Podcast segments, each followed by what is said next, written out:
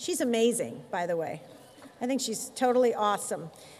Danielle Bean is, and it's not because she's standing right behind me, okay? Danielle Bean is, is creator and host of The Gist, a weekly Catholic women's television talk show on Catholic TV. She is also host of the Girlfriends podcast and creator of the Girlfriends community, a supportive and encouraging online community for Catholic women from all walks of life. Danielle is author of 10 books, including You Are Enough and giving thanks and letting go. Her most recent book, Whisper Finding God in the Every Everyday, is an intimate and down to earth read that encourages us to slow down and experience God in everyday moments. Okay, another warm welcome for Danielle Bean.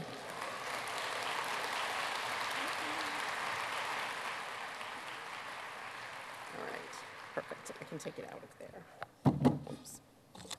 I found its own spot. It's good. Yeah. Great. Thank you so much. Right. Thank you. All right. Thank you so much. First of all, just how awesome are you guys? I mean, how awesome is it to be here surrounded by all of these faith filled, joyful, dynamic women who have come together expressly for the purpose of encouraging each other in our faith and family lives.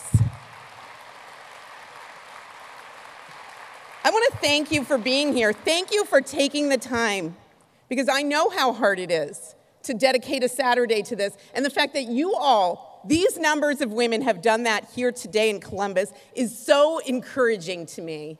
I love it. It's what I'm all about. So, Debbie mentioned in my introduction the, the Girlfriends community, and that's been a, a little newest project of mine. If you want to check it out, you can go to girlfriendscommunity.com. I would love to welcome you there. But what I try to do there is part of what I've been trying to do my whole life, which is connect women with one another.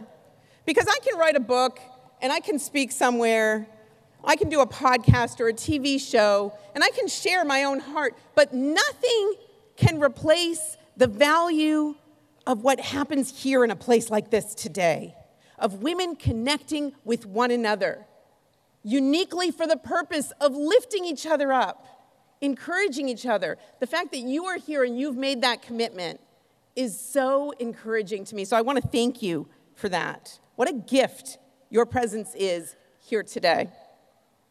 So I'm going to talk a little bit today about how God whispers how God whispers to us. But before I get into that, I want to remind you that you can do hard things. I loved what Father Rob shared about being a warrior, about being a praying mama, being a praying woman.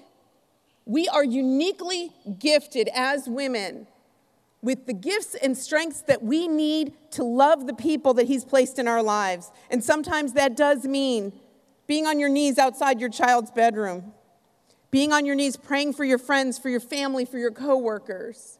We can do hard things, and often we are called to do hard things, but we don't have to do them alone. And that is part of what we're here to witness to one another here today. Now, each one of us has our own hard things that we are called to do. I don't know the details of your unique calling. There are many things we have in common, but each of us has a unique calling, a unique way that God is calling us to do those hard things in our lives. It might be through your family life. And even if you're called to marriage and parenthood, that's going to change throughout your lifetime as your family grows and changes. My husband Dan and I have been married for almost 29 years. Together we have eight children that were all born inside of 12 years. Let me tell you, when our oldest was 12 and we had those stair step children, it was quite a different life from the kind that I'm leading right now, right? I know some of you understand that. So it's hard. We're called to hard things in different ways throughout our lifetimes, but we are built for it, we are made for it, and we don't do it alone. We do it by the grace of God. So I'm going to talk to you today a little bit about ways that God whispers to us. So that's the title of my newest book, which is called Whisper Finding God in the Everyday. So I'm going to share with you today some of the ways that God whispers to us, how God speaks to us, how we can know His will. God whispers to us. I'm going to share some six different ways that we can listen, because that's the key part, right? So, where does this idea of God whispering come to us? Well, in the first book of Kings, we read about Elijah when he is running away from Queen Jezebel, who is seeking to kill him, right? She doesn't like his message, right? He's preaching the truth. She's worshiping false gods. And so she decides she needs to have this guy killed. So he is on the run. And in that first book of Kings, we read, There he came to a cave where he took shelter. But the word of the Lord came to him, Why are you here, Elijah? He answered, I have been most zealous for the Lord, the God of hosts, but the Israelites have forsaken your covenant. They have destroyed your altars and murdered your prophets by the sword. I alone remain, and they seek to take my life. Then the Lord said, Go out and stand on the mountain before the Lord. The Lord will pass by. Now, pause. Wouldn't you like to hear that? Right? We're wondering where God is in our lives. Wouldn't you like to get the message? Just head on outside. The Lord is going to pass by, right? So, this is the message Elijah gets. So, of course, he goes out, right? There was a strong and violent wind rending the mountains and crushing rocks before the Lord. But the Lord was not in the wind. After the wind, an earthquake. But the Lord was not in the earthquake. After the earthquake, fire. But the Lord was not in the fire. After the fire, a light silent sound. When he heard this, Elijah hid his face in his cloak and went out and stood at the entrance of the cave. And a voice said to him, Why are you here, Elijah? A light, silent sound. Some translations call that a still, small voice. That is how God came to him. Not in the wind, not in the earthquake, not in the fire. And sometimes we struggle in life because that's where we want to hear from God, is in these large and dramatic ways. I don't know about you, but when I was a little girl, I was raised to one of nine in a beautiful Catholic family, raised to pray the rosary. And I remember just kneeling beside my bed with my sister, praying the rosary. We had propped up this holy card of Our Lady of Fatima, right? And I was so jealous of those kids at Fatima. Like, why did Mary show up for them? Surely she was going to come into my bedroom right now and talk to me and my sister. How could she resist this scene, right? And I feel like I've spent a lifetime wanting God to speak to me like that. And of course, we have these dramatic moments in our lives. Father Rob, for sure, shared such a dramatic story of conversion, and many of us have those stories. But that's not the most common way that God speaks to us. And when we're struggling, when we feel like God is far away, when we feel like God is distant, when we feel like we don't know what God's will can possibly be for our lives right now, that's when He's whispering. And you're not going to hear it if you're looking for it in the fire, in the earthquake, in the wind, in these dramatic ways. But think of the idea of a whisper. I love that title for my book because if God is whispering to you, if someone's whispering to you, that indicates a certain level of intimacy, doesn't it? And if someone's whispering to you, you need to be quiet and you need to be still in order to hear it. And you might even lean in a little closer and focus so that you can hear what that person is whispering to you. There are many flashy things in the world that vie for our attention, but the Lord is not in those flashy things. But is that how you're waiting for the Lord to speak to you through flashy things? Are you looking for God to interrupt your scrolling through Instagram and speak to you? Are you looking for Him to shout over the sound of your Netflix? It's not going to happen that way. How do we hear God? In Psalm 46, we read, Be still and know that I am God. We need to be still to hear the whispers of God.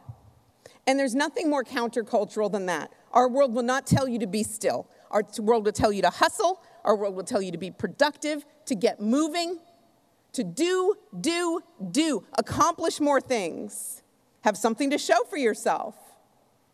Our world doesn't value being still. And yet, that's what I would encourage you to think about here today. That's what I would love for you to take away today into your Lent, starting on Wednesday.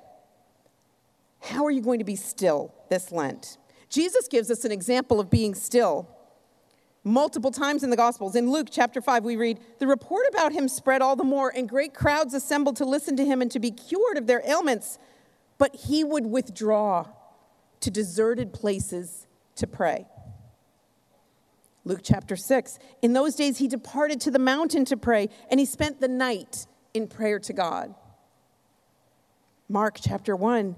Rising very early before dawn, he left and went off to a deserted place where he prayed. Matthew chapter 4. Then Jesus was led by the Spirit into the desert to be tempted by the devil. He fasted for 40 days and 40 nights. This is what we're about to embark on, following Jesus' example in the desert. Now, I sometimes am jarred by these scripture passages that talk about Jesus going away to pray. I mean, Jesus is God. Why does he need to go away and pray?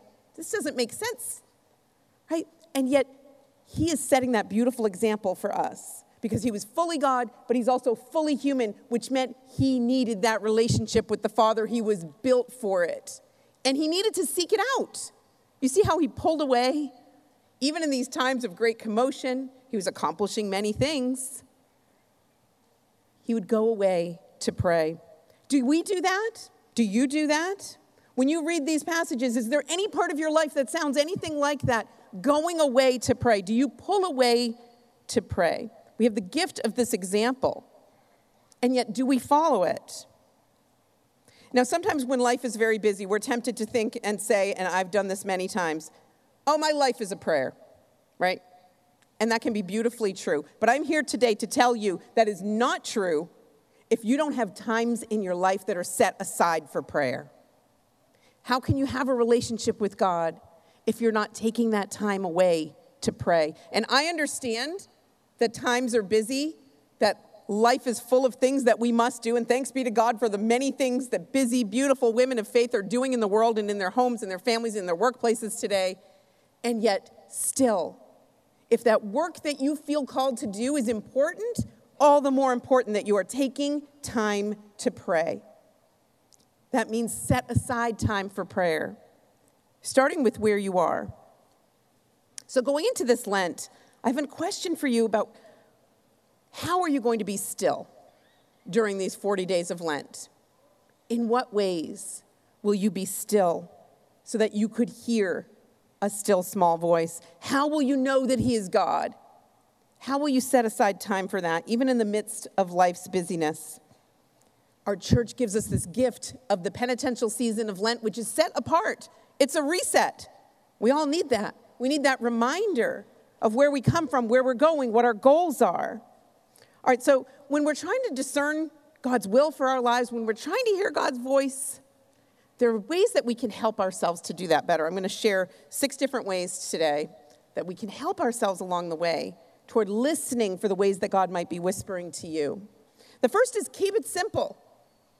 We can make it so much more complicated than it needs to be. So many times, right? We don't yet have that spiritual life that we know we should, right? We, we kill ourselves with that idea of should, what we should be doing, and we guilt trip ourselves with it. So much so that we don't even begin. We feel that we can't even begin. We're paralyzed. We can't even begin to do the first right thing toward building a relationship with God because we're not yet at the place where we feel like we should be, right? And there's nobody who loves that more than the enemy. There's nobody who is more afraid of, as Father Rob said, a praying mama, a praying woman than the enemy because he knows what a powerful force for the good we are when we make that time to grow in our relationship with the Lord. And we sometimes do make it more complicated than it needs to be. And we, we fail to see the ways that God is speaking to us because we reject the sort of normal, ordinary, mundaneness of our everyday lives as this can't possibly be God's will for me.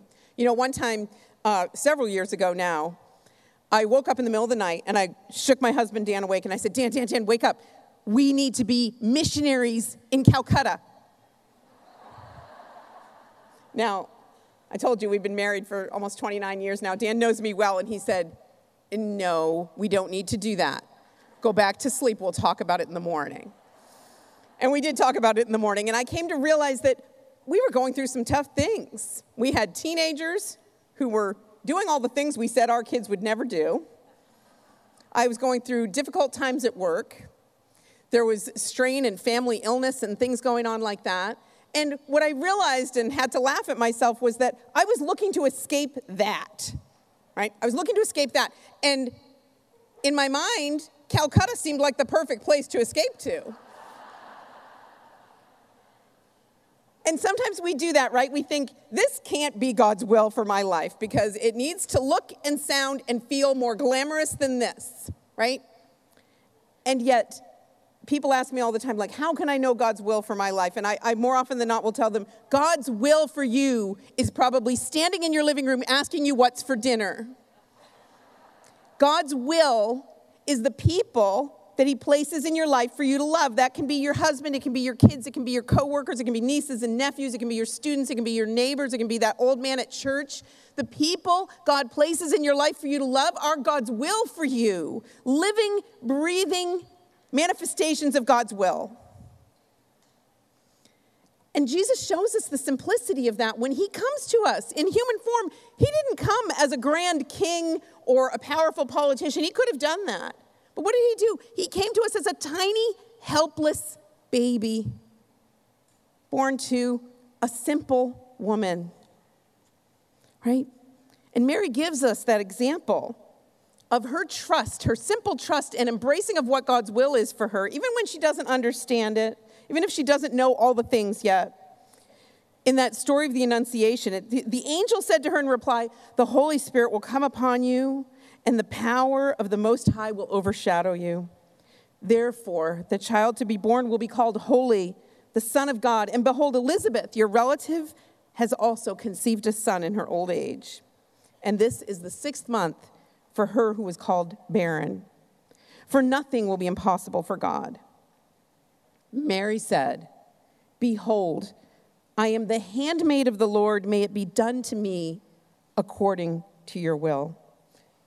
How did she have that kind of trust when she couldn't have fully comprehended everything that she was saying yes to? It was because she had that relationship with the Lord. She knew him. So, what holds us back from having that kind of trust, from giving God that kind of yes, from Mary's example? Well, oftentimes fear will hold us back. One of my favorite quotations is from C.S. Lewis, who once wrote We are not necessarily doubting that God will do the best for us, we're wondering how painful the best will turn out to be. And now, does that describe your relationship with God sometimes, right? I want to challenge you to think about what's your perception of God? Do you have an idea, at least on some level, that God is out to get you? That you can't trust God because He'll take everything, right? We feel like we know best. And we're worried about losing what we value, the people we love most, our goals, our dreams. And sometimes those words, thy will be done, as Mary says in this beautiful example at the Annunciation, let it be done to me according to your word. That is the hardest prayer to pray. Because what if God's will isn't our will?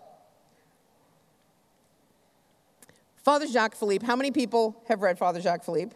Okay, that's not enough hands. Everybody get out and get Father Jacques Philippe's books. He's got several. They're so small and accessible, they will fit in your bag. You can read them quickly, but they are so deep. He says such beautiful truths that are so accessible and so applicable to daily life. I can't recommend these books highly enough. But in his book, Searching for and Maintaining Peace, he said, God asks for everything but he doesn't necessarily take everything. Right? This is sometimes the concept we have. He wants us to turn our lives over to him. And yet sometimes we hesitate to do that. We cling to these things out of fear. And just challenge your perception of God. Do you believe that God wants what is best for you? Then why would we hesitate? I'm not blaming you. It's human to hesitate. I do it too. But why would we hesitate? If we believe that God wants good things for us, why would we hesitate to turn our lives over to Him? So sometimes that fear is holding us back, but also a lack of prayer. If you are lacking time set aside every day for prayer right now, I don't care if it's just five minutes, Make that your Lenten project. Find that time that you're going to set aside for prayer each day because you can't trust somebody that you don't know, and you can't know somebody that you don't spend time with. Be still and know that He is God. Know that He is calling you into relationship with Him, that He loves you with a deep, personal, intimate, lasting love. You can't know that if you don't spend time with Him. You can't know that if you are not still. So, that lack of prayer, that lack of contemplation, so, that idea of contemplation, this is, this is one thing I would love for you to make time for in your spiritual life in the upcoming season of Lent. To let God love you. That sounds simple, but it's not. We battle it, we fight it, we think we're not worthy of love. There was once a, a, monk who spent time in adoration, and when he came out, somebody asked him, what, what are you doing there? And he said, I look at him, and he looks at me. What a beautiful description of contemplative prayer. Being content in one another's company.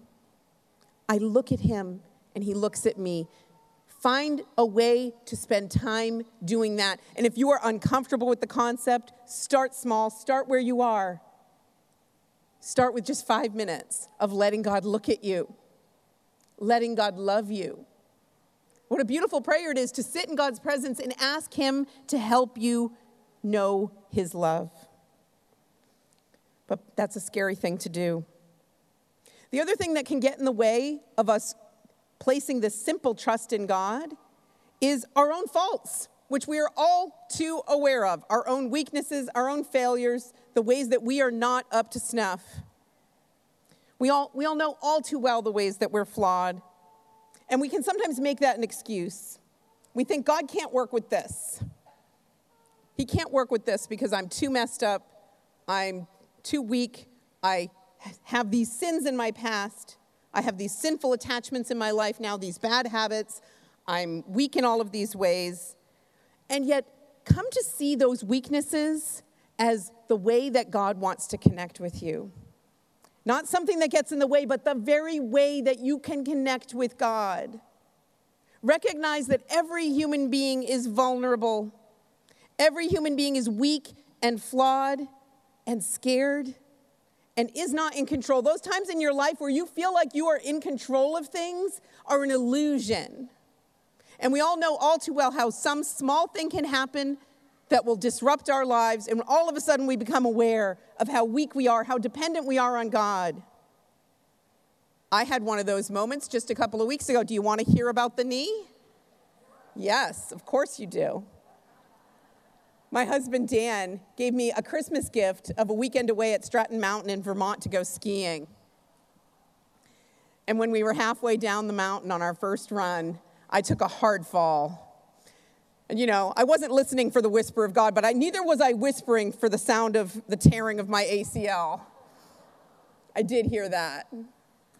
But you know, find yourself in a moment like that and you recognize within seconds just how helpless and vulnerable you are. Find yourself on the side of a mountain with snow all around, on skis, and unable to stand. That's a pretty helpless moment. That's a pretty scary moment. And yet I knew God was there with me. My husband Dan was too, thanks be to God, and Mike on a snowboard from Ski Patrol. Excellent. Thank you, Mike. But you know, when, when Ski Patrol came and I had to get strapped, I had to lie down on a sled and get strapped in. And then Mike on a snowboard snowboarded me on that sled straight down the mountain at what felt like 100 miles per hour. Talk about lacking control, right? I was just there with my goggles on saying, Lord, are you here? Are you hearing this now? Because I want to surrender my life to you, Lord. And sometimes we feel that surrender much more clearly than other times, right? But you know, in the time since then, it's been a couple of weeks now, and I'm scheduled for surgery next month. What a gift. I never would have asked to have this injury. But what a gift to be reminded how weak I am, how vulnerable I am, how dependent I am. What a gift to be forced to sit down, to be unable to do basic things that I've taken for granted, to have to accept the help of others and recognize just how weak and dependent I am. Everyone should have that gift of knowing how weak we are. Because in Second Corinthians, we read, He said to me, My grace is sufficient for you, for power is made perfect in weakness. I will rather boast most gladly of my weaknesses in order that the power of Christ may dwell with me. Therefore, I am content with weaknesses, insults, hardships, persecutions, and constraints for the sake of Christ. For when I am weak, then I am strong. You are never stronger than when you know how weak you are. God's power is made perfect in our weakness. Do you find yourself flawed and struggling? Thanks be to God. Rejoice. Give God that weakness. Give God those struggles. He can make them perfect in His power. Look at those ways that you struggle. Look at the challenges you face, the obstacles you face in your life, those difficulties that you never would choose for yourself, right? We never get those fancy crosses that we imagine for ourselves, right? We get the ones that we, want, we don't want, the ones we never saw coming. Open yourself up to those things and recognize that God is speaking to you through that. He's reminding you of just how much you need Him. And that's all He ever wanted you to know anyway, was recognize how much you need Him, how dependent upon God you are. All right, the second way to be listening for the whispers of God is to open your heart. Do you pray to hear God's voice? You should. Ask for that grace. Again, Father Jacques Philippe in the School of the Holy Spirit, he reminds us to pay attention to those whisperings, those nudges of the Holy Spirit, those little inspirations, because the more we listen to them and the more we respond to them, the better we will hear them. We will be more in tune with that voice of the Holy Spirit. So you need to have that time for daily prayer, but then throughout your day, Make sure you're listening for those little nudges and inspirations of the Holy Spirit, and then make sure this is the tough part you follow through and respond to them. How many times do we feel a little nudging like, talk to that person, say you're sorry, call that friend, offer to help, and we push it away? Immediately think of all the reasons why we can't possibly do that thing. Right? Begin to listen to those nudgings, those inspirations as the voice of the Holy Spirit and respond to them. When our kids were little, we used to tell them, we don't want obedience, we want right away obedience. That became a phrase in our house, right? It, it, lives to this day, and I hope to pass it on to grandchildren. Because if it's not right away obedience, it's not obedience. Right away obedience, not questioning, not pushing back, right away obedience. And that is what we owe the Holy Spirit. One example of a time that this took place in my life was I was making a, a habit of spending time in Scripture, reading Scripture in the mornings, and just you know praying over it spending some quiet time in reflection each day. And there was one day where i read the scripture passage where, where peter goes to our lord and he says how many times must we forgive? Seven times right?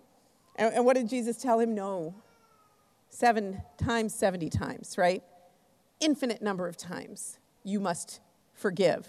And you know i read that one morning and i spent some time and i you know reflecting on that infinite number of times that we're called and reflecting on the mercy of God. And, and then I went about my day. And it wasn't until days later that we had a, a morning where uh, my husband and Dan and I was we were getting ready in the morning. He was going to get ready and head out to work. We kind of had a misunderstanding between us, and he said something that I thought was rude and not not necessary, right? And I just started stewing about that, right? He went downstairs, and I was just working this over in my mind like, okay, that was rude. That wasn't fair. Here are all the things. I'm going to tell him about that when I get downstairs, right? So I go downstairs where he's standing in the kitchen, and I open my mouth to let him know just what a rude jerk he was, right? And immediately the thought of that scripture passage came to my mind. How many times must we forgive, Lord? An infinite number of times. How many times does our Lord forgive us? An infinite number of times. And I felt this urging, this sudden inspiration that instead of telling my beloved husband Dan what a jerk he was, I could tell him instead that I was grateful for him. So I did that. And he was so shocked, right? Like, he almost dropped his toast. And we just had a little, a little sweet moment where it was like, you know, we just, you know, reconciled. And I don't even remember what the misunderstanding was about. It didn't matter at all. And I remember in that moment thinking, gosh, if only I could respond every time I feel that little inspiration of the Holy Spirit, my life could be filled with grace filled moments like this. But we reject it, we fight it, we battle it, we argue with it because it's not fair or it's not the way it should be or I'd rather do this, right? But open your heart to understanding the ways that God is calling you to respond. And the more you open yourself up to it, the more you're going to hear it, just like Mary did in that passage we read of the Annunciation, what did the angel Gabriel tell her? That her cousin Elizabeth was pregnant. He didn't say, Go and go take care of your cousin. She needs help right now. But Mary heard that and she went, right? Scripture tells us she went in haste, right? During those days, Mary set out and traveled to the hill country in haste to a town of Judah where she entered the house of Zechariah and greeted Elizabeth. In haste. Who is the Holy Spirit telling you to go to in haste? Responding with that kind of urgency. Because Mary goes with, with that response to serve, to serve her sister in Christ who needed her. And here in the visitation, this is such a beautiful example because look at us here today. This is a great big visitation going on right here. All of you women connecting through your shared experience of womanhood. It's a visitation following Our Lady's example, looking to love and serve one another. So, going out of that, from that urging of the Holy Spirit to serve and then to see and then to sing. So, let's look at that. First of all, to serve. We women have this unique capacity for seeing the needs of others and responding to them.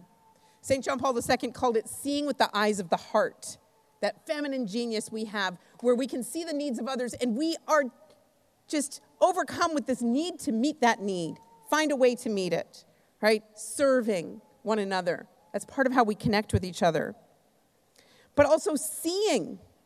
Women in the Gospels show us the beautiful gift of seeing others for who they are. So, St. John Paul II called it seeing with the eyes of the heart. When you are uniquely seen and known and loved, nothing else in the world matters. We all want that. We want to be seen, we want to be known, and we want to be loved. Well, women have a unique capacity for that kind of seeing, that gift of love for the people that God has placed in your life. Seeing. So, in this case, Elizabeth sees, right? She speaks out loud the truth about the Savior that is there present, unborn, right? She says, Who am I that the mother of my Lord should come to visit me?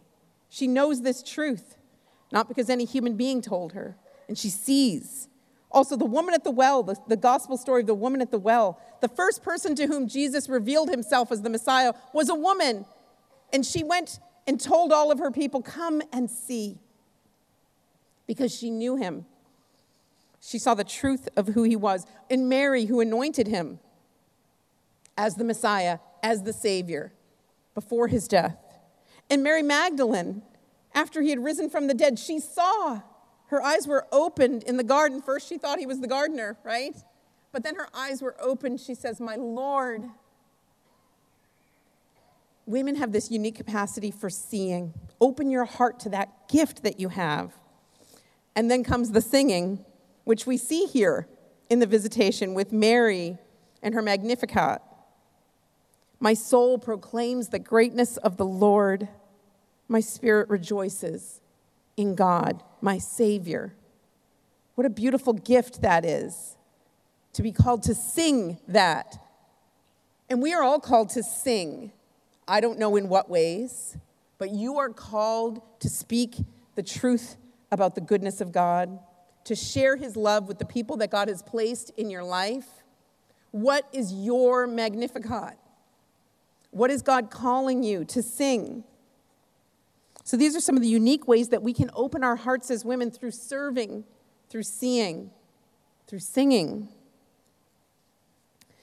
All right, the third way that I want to share about that you can open up to listen more carefully, to hear the whispers of God, is to rethink your approach to prayer. We've talked a little bit about prayer, and I'm telling you, you got to have some time that is set aside specifically for prayer each day.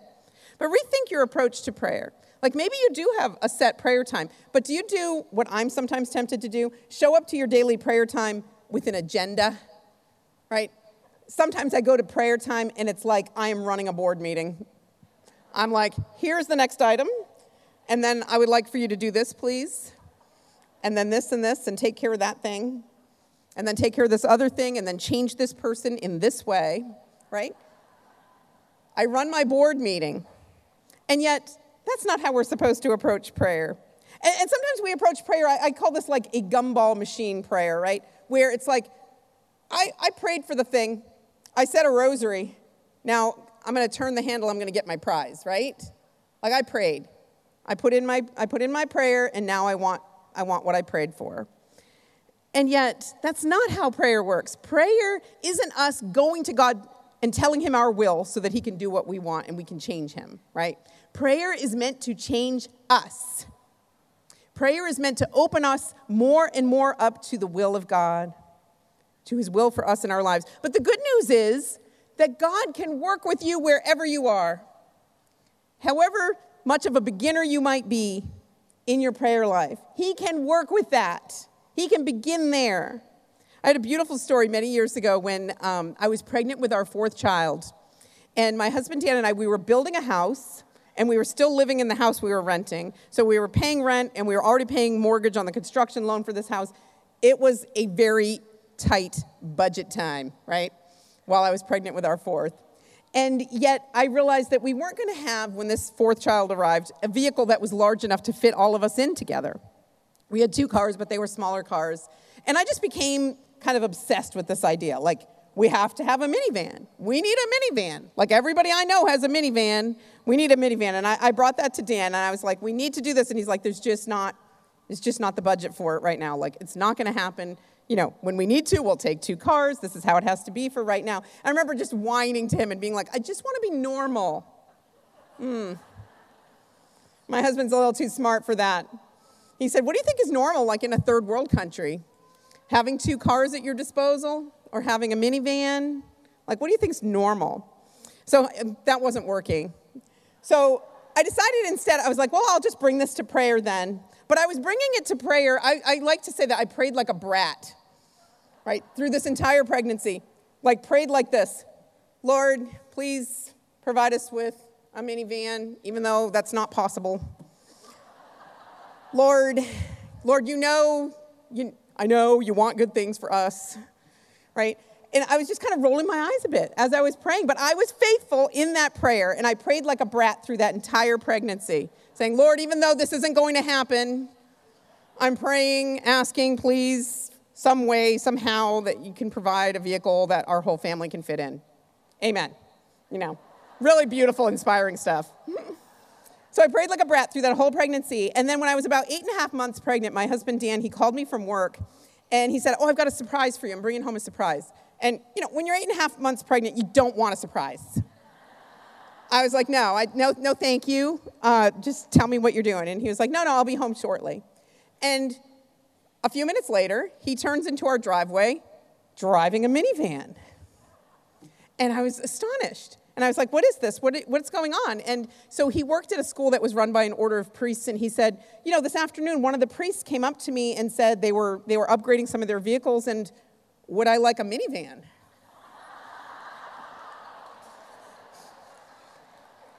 and my husband Dan said to me, I have no idea why he thought of me. And I love to share that story because it's such a powerful truth and it really spoke to me then that God can work with you where you are. Pray your bratty prayer. Roll your eyes as you're praying it, because He can work with that. Roll your eyes.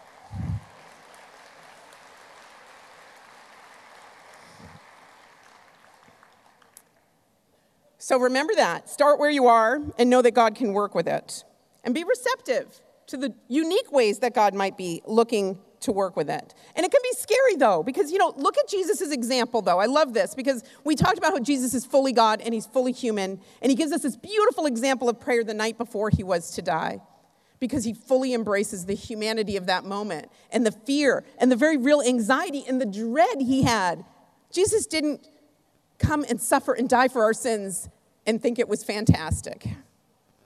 He didn't do that because it felt good, because it felt natural. He wasn't looking forward to it, right? That night before, he felt so alone and abandoned and rejected, and he dreaded what lay ahead. And what did he pray? He prayed, Lord, take this. Take this cup from me. And so it's okay. I take great consolation in those words because it's okay if that is your prayer. If you are suffering through something very hard, perhaps that's the only prayer you can pray. And do it. He gives us that beautiful example of it. Lord, take this cup, take this away.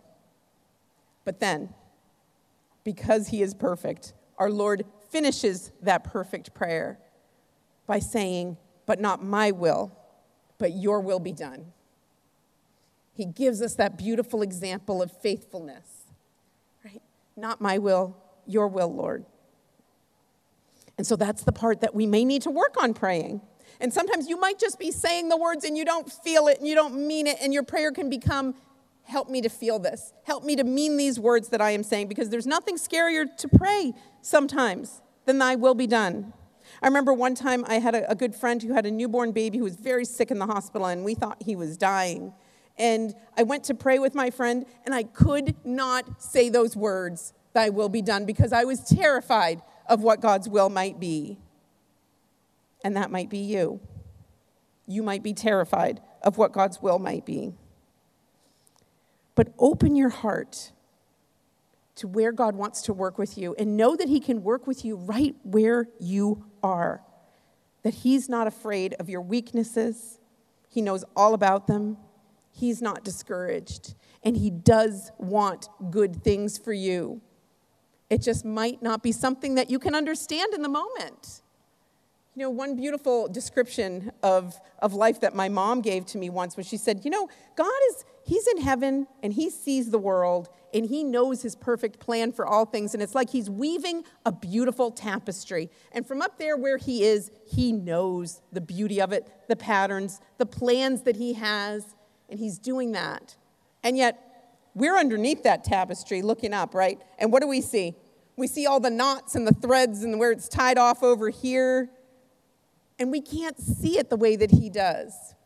We see the mess, and it can be frightening in the mess to understand the beautiful part, the beautiful plan that God has for us in that. So, in opening your heart, we do have a beautiful example in Mary that she shows us the value of being still. So that's part of what I want you to think about this Lent is ways that God might be calling on you to be still and know that He is God. So she gives us this beautiful example again at the Nativity when Jesus is born, right? All these angels are singing in the sky and the shepherds are coming and she's holding this tiny baby. And yet, what do we read in Scripture? We read in Luke, Mary kept all of these things reflecting on them in her heart. Right? In the Magnificat, we see this beautiful example. She is serving, she is seeing, she is singing. And yet, here, what is Mary doing? In this great moment in the history of mankind, in this great moment, certainly in her life, she doesn't do anything. She is still. She keeps these things and reflects on them in her heart. So our Lord calls us to see that value. Mary gives us that example to see that value of being rather than doing, of connecting, of relationship, the value of relationships over the value of our accomplishments. And there's nothing more countercultural than that, right? There's nothing more countercultural than that. All right, I'm gonna, I'm gonna have to fast forward through some of these. My, next one that I wanna talk about is seeking rest in God. A way that you can practice listening for the whispers of God is to seek rest in God. to realize prayer is not a to do, it's not another chore on your list, right? Because sometimes we feel tired, we feel burdened. I can't pray too, I can't do another thing, right? But we need to rethink that approach and seek rest in our relationship with God. In Matthew, our Lord says, Come to me, all you who labor and are burdened, and I will give you rest. Doesn't that sound nice? We're all busy women. There's nobody who needs a rest more than a busy woman in today's world. Are you weary? Our Lord sees you in your weariness. He says, Come to me, all you who are weary, and I will give you rest. In Proverbs chapter 3, we read, Trust in the Lord with all your heart and lean not on your own understanding. In all your ways, submit to him, and he will make your paths straight. That's easier said than done, right? But not trusting in our own understanding. When we go to prayer, it's not something we're doing. We're not going to impress God with what we're doing. We're being called always to surrender ourselves to Him. Are, are, are many of you familiar with the surrender novena prayer? Okay, all right. Uh, we've got some work to do. Okay, so the Surrender Novena is, is a novena that uh, the words of which were revealed to um, Don Dolindo Ruotolo years ago. He's a servant of God on the path to sainthood. But these, these were words of our, that our Lord revealed to him. And each day of this novena, we are being called into a greater surrender of our lives to our Lord. And these the passages in these, I really encourage you to check it out. If you're not familiar, I mean, it is published on my website. You can go to daniellebean.com slash surrender and you'll see the whole surrender novena there. It's all written out for you. But I'm just going to read to you from day three because I, I, think this is so powerful. Now, these are the words of our Lord to Don Dolindo Ruotolo. How many things I do when the soul in so much spiritual and material need turns to me, looks at me, and says to me, You take care of it, then closes its eyes and rests. In pain, you pray for me to act, but that I act in the way you want. You do not turn to me. Instead, you want me to adapt to your ideas. You are not sick people who ask the doctor to cure you, but rather sick people who tell the doctor how to. So do not act this way, but pray as I taught you in the Our Father. Hallowed be thy name. That is, be glorified in my need. Thy kingdom come. That is, let all that is in us and in the world be in accord with your kingdom. Thy will be done on earth as it is in heaven. That is, in our need, decide as you see fit for our temporal and eternal life. If you say to me, truly, thy will be done, which is the same thing as saying, you take care of it, I will intervene with all my omnipotence and I will resolve the most difficult situations. And then in this surrender novena, we pray 10 times at the end of reading the passage Jesus, I surrender myself to you. Take care of everything. Now, does that sound like a cop out to you saying take care of everything? I really struggled when I first was learning the, this, this prayer because we're doers, right? We need to do things. And yet, if that's your response, I want to challenge you to think about the ways that God is calling you to surrender to Him, to turn your life over to Him to allow Him to take care of it. All right, second to last point I'm going to make is to rethink your calendar this Lent. Can you do this for the next 40 days? Can you look at your calendar and see where you can build in margins?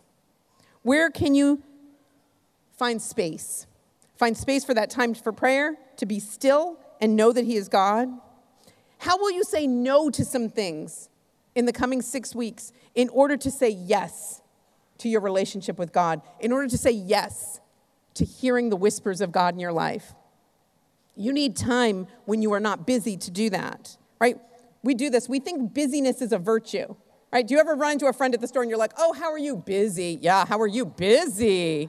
Oh, I'm so busy. It's not a virtue. It's not a virtue. Don't brag about being busy. I had a friend who told me once busy is being under Satan's yoke. No. That doesn't sound so great, does it? No, don't be busy. Right? Look for ways that you can rethink your calendar. What can you say no to?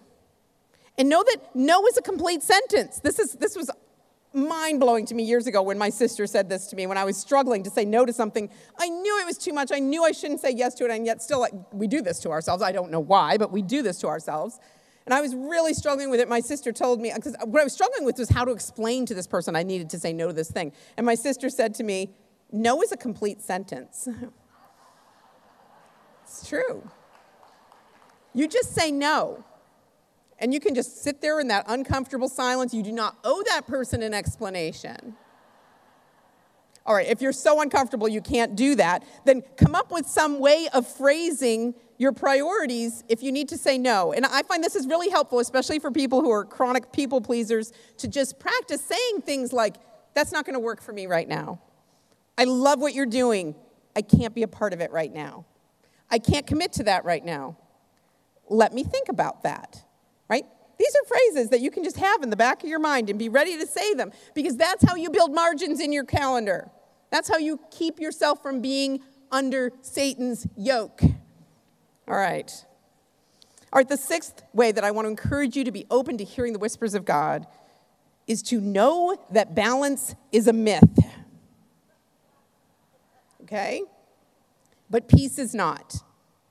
Balance is a myth. This idea of balance, you know, we're all so weary, we don't have rest, we're all so busy, and we think, oh, I just, I just need to find the right balance, right? Work life balance. It's a joke, it's not real, okay? We all have different obligations, different things that are vying for our time and attention, and we all need to prioritize. We all need to find out the things that God is really calling us to do. And balance, you know, we have this idea sometimes of balance in our lives like, oh, it's going to be this freeze frame moment. I'm going to have everything in order and all my priorities are going to be well met and I'm going to be, you know, dividing my time and attention the way that I should. I'm going to be so balanced. And we think it's like this freeze frame moment, like nobody move, right? I used to get like that, like when company was coming, you know, you know what we do, right? You're like in a frenzy in your house, right?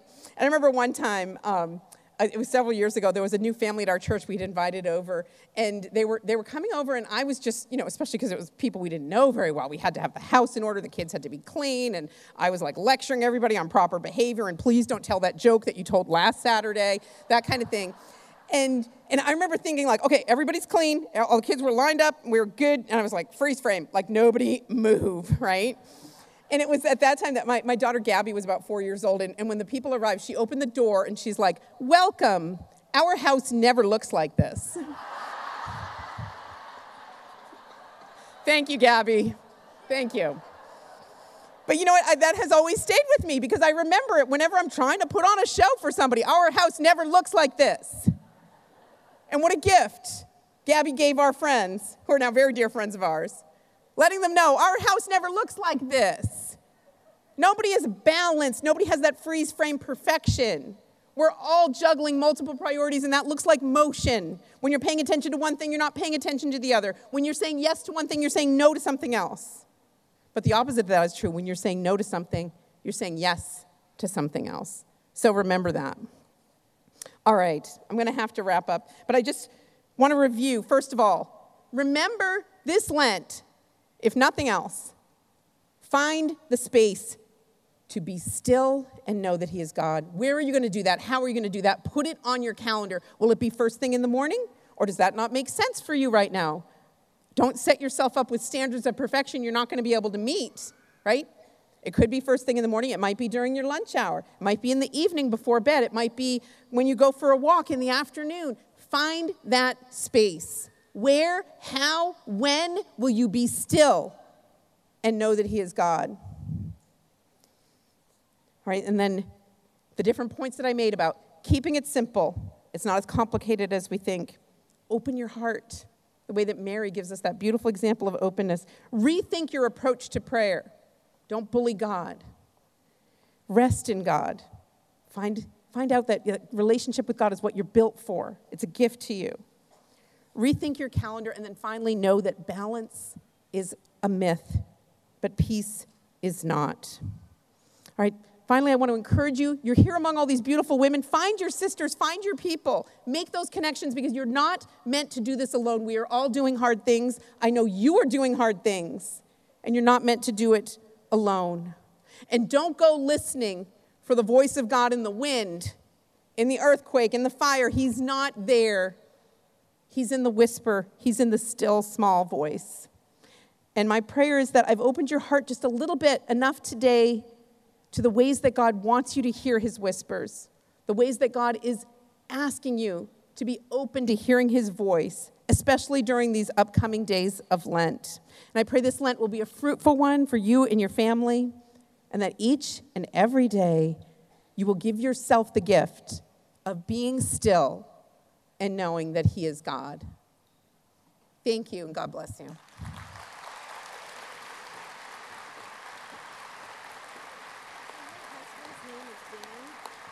Hi, what's that? Your husband's name is Dan. Okay, I gotta- that is so sweet. Thank you. Yeah, did that. And